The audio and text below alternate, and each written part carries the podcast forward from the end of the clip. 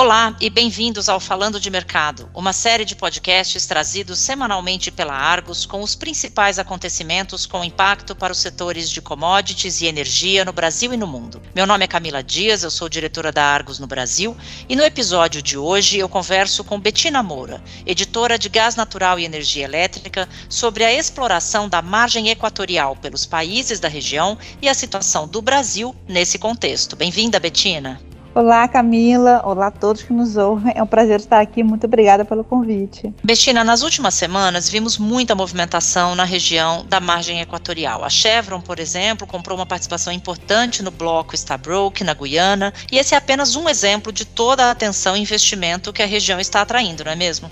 Exatamente, Camila. A margem equatorial é essa faixa da costa do norte da América Latina. No Brasil, ela segue desde o norte do país, partindo lá do Amapá, até o Rio Grande do Norte, e forma cinco grandes bacias na costa brasileira. A mais famosa é a Bacia do Foz do Amazonas mas as outras cinco: a Bacia Amapá, a Bacia do Pará, Maranhão, a de Barreirinhas, Bacia do Ceará e a Bacia Potiguar. Já a margem equatorial estendida engloba outros países, como a Guiana Francesa, Suriname, Guiana, Trinidade e Tobago e Colômbia. A região já está sendo estudada e explorada há quase uma década. Os primeiros poços foram perfurados lá por 2015. E dados da Petrobras revelam que dos 193 poços já perfurados, foram feitas 97 descobertas ou seja, descobriu-se óleo e gás em 97 projetos. Os poços da Guiana e de Suriname são as maiores descobertas depois do pré-sal. Então você imagina a expectativa gerada no mercado e os investimentos que já foram atraídos. A própria Petrobras chegou a publicar no seu plano de investimentos uma previsão de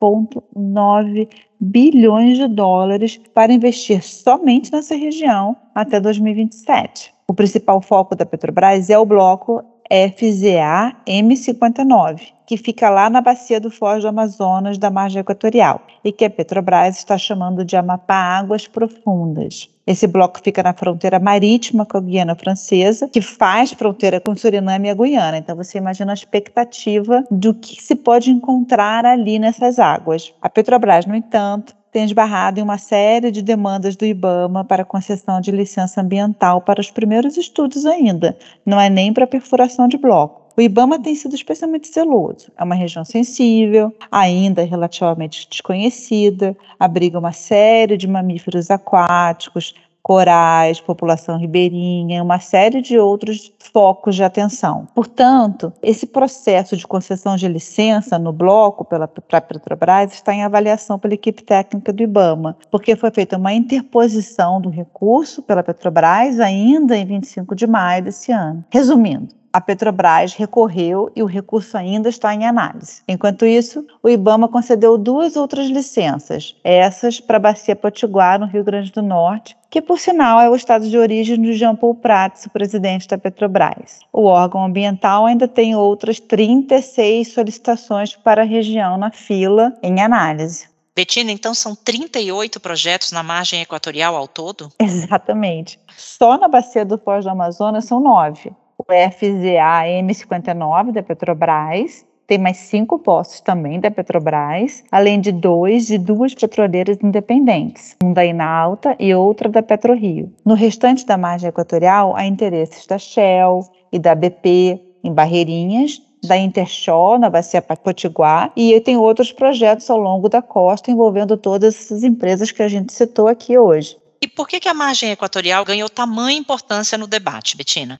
Bem, o volume de reservas provadas no Brasil, hoje, segundo dados atuais da Agência Nacional de Petróleo, ANP, é de 14 milhões de barris de óleo equivalente. É um número que pode aumentar consideravelmente se somarmos as reservas potenciais, por exemplo. Isso sem contar os 407 milhões de metros cúbicos de gás natural. O problema é que as previsões do Ministério das Minas e Energia são de declínio dessas reservas ao final dessa década que a gente está vivendo. Ou seja, a previsão é alcançar um pico de produção em, digamos, seis anos, para começar uma fase de declínio a partir de 2029. Então, estamos falando da produção do pré-sal. Essa preocupação agora é estabelecer uma nova fronteira exploratória para o Brasil, manter-se um integrante relevante no mercado global de hidrocarbonetos.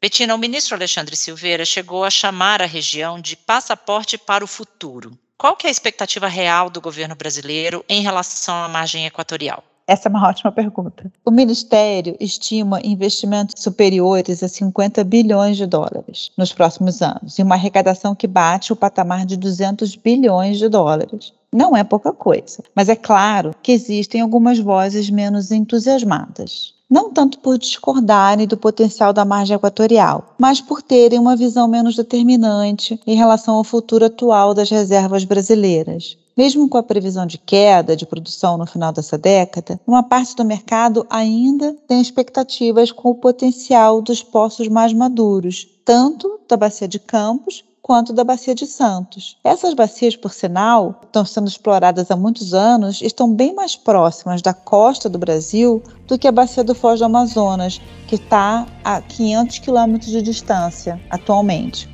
Perfeito, Betina. Muito obrigada pela sua participação no Falando de Mercado.